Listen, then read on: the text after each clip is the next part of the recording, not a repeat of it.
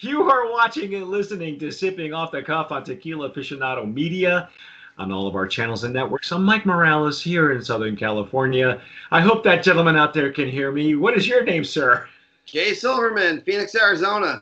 Jay is frozen. We're looking at his armpit. there he is. There he is. Hey, Jason. Uh, we do this live, folks. We are at the mercy of the internet, but this is cool, okay? Because we are sipping off the cuff. And today we are going to taste and dissect Casa Azul Reposado. Okay, now you probably watched our Blanco um, uh, review, and uh, you know where this comes from. If you haven't seen it, that's okay. We're gonna we're gonna tell you all about it, but we're gonna taste it first. Uh, off camera, we did pour a little bit um, in. Uh, uh, I poured some in my Riedel. Uh, it does have a, a suggestive servings and one of these is in a fluted glass. Well, I have a bunch of Riedels, and so does Jay. Uh, so I went ahead and poured some in my Riedel, and the first thing that I noticed, Jason, is that the there's a the legs and tears are thick, man.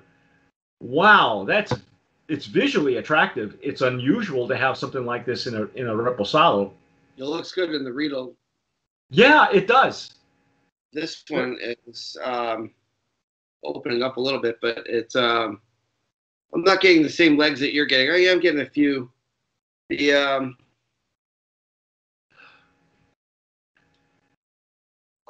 wow. Uh, I know what I've noticed is it, it's a really pale straw color. Um, it doesn't tell us. We didn't get any any information as far as how long they're being rested. I'm going to say six to eight months because it's a fairly light color. Okay. American uh, white oak. Yes, what I'm surprised at is the legs and tears, how thick they are, because I don't usually see legs and tears like this uh, unless it's a, you know, it's a more, it's a heavily aged, uh, like an añejo, maybe an extra añejo. You'll see these legs and tears. It's rare you see something this thick. Uh, for me in a reposado, but that's not a bad thing because that's visually attractive. I like the color on this.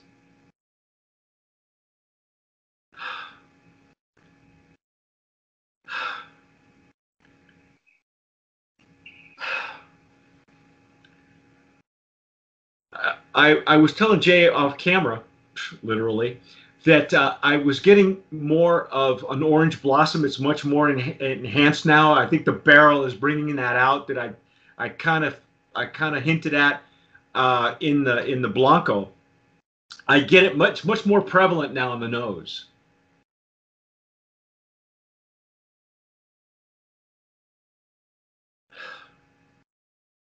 Yeah, I get like almost like a sweet uh, praline type of aroma where it's um, it's got that um, it's got a little bit of that you know sugar sugary uh, feel to the aroma. It's hard to describe. Um,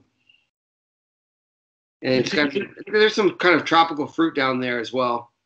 Okay, I'll buy that. I'll buy that. Well, let's let's taste some of this and see if we get the same reaction we did with the Blanco. Wow,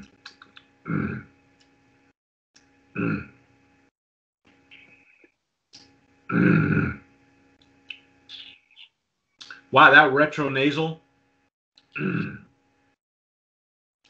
Um, very similar to the Blanco on the on the retro nasal. I did get much more of the barrel sweetness this time, like you were saying.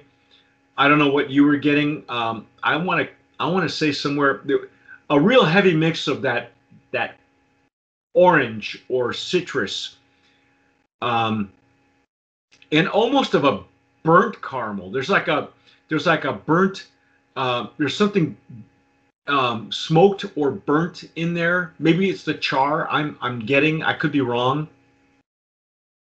I can't I can't place it, I smell. I mean, I get the aroma of like you. I can almost kind of smell like a more modern, like streamlined process. But you get a little bit of vanilla. A little. The orange is definitely nice. I mean, it's very pleasant to drink. It's um, it's not bursting with agave like I like I would hope for in a lot of the reposados that I drink. But I'm, um, you know, it's it's a more modern modern tasting tequila in my in my opinion.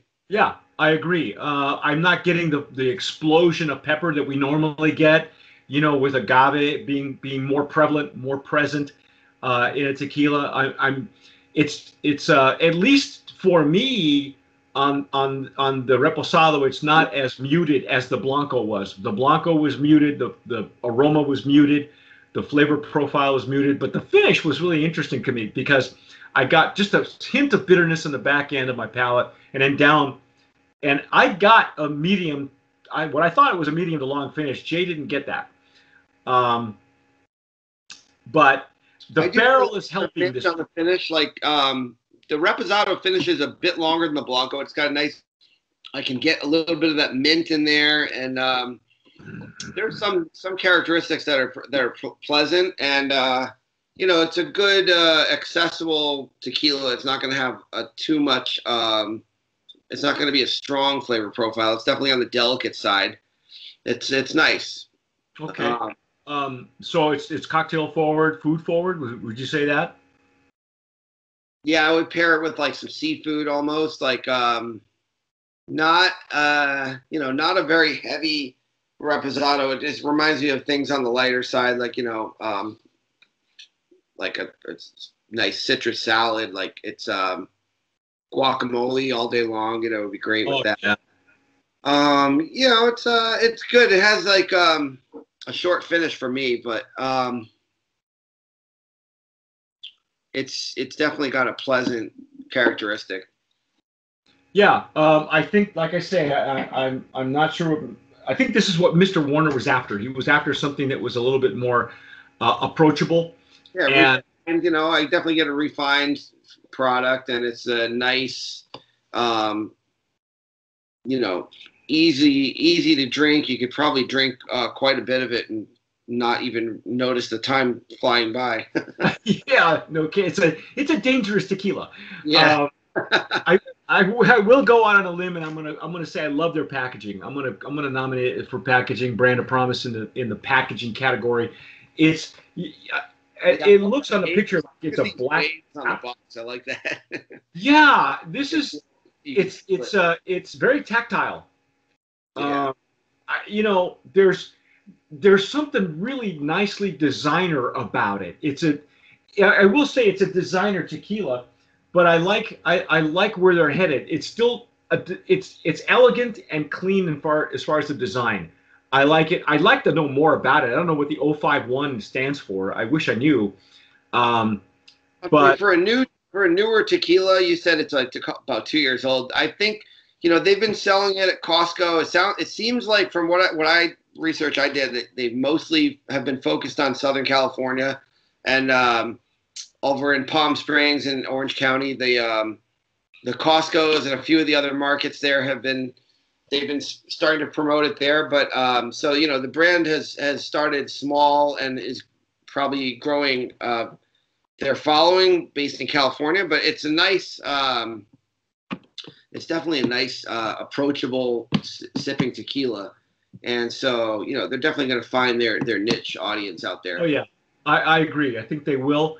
Um, I, I know the story behind it. If, if you didn't watch our, our Blanco review, what happened was I had seen these folks at Monterey Bay uh, at their show like two years ago, and they were very popular. Of course, that's a great show to showcase yourself in. If you if you have if you're once we do shows again, because I know I missed them and I know Jason misses that too.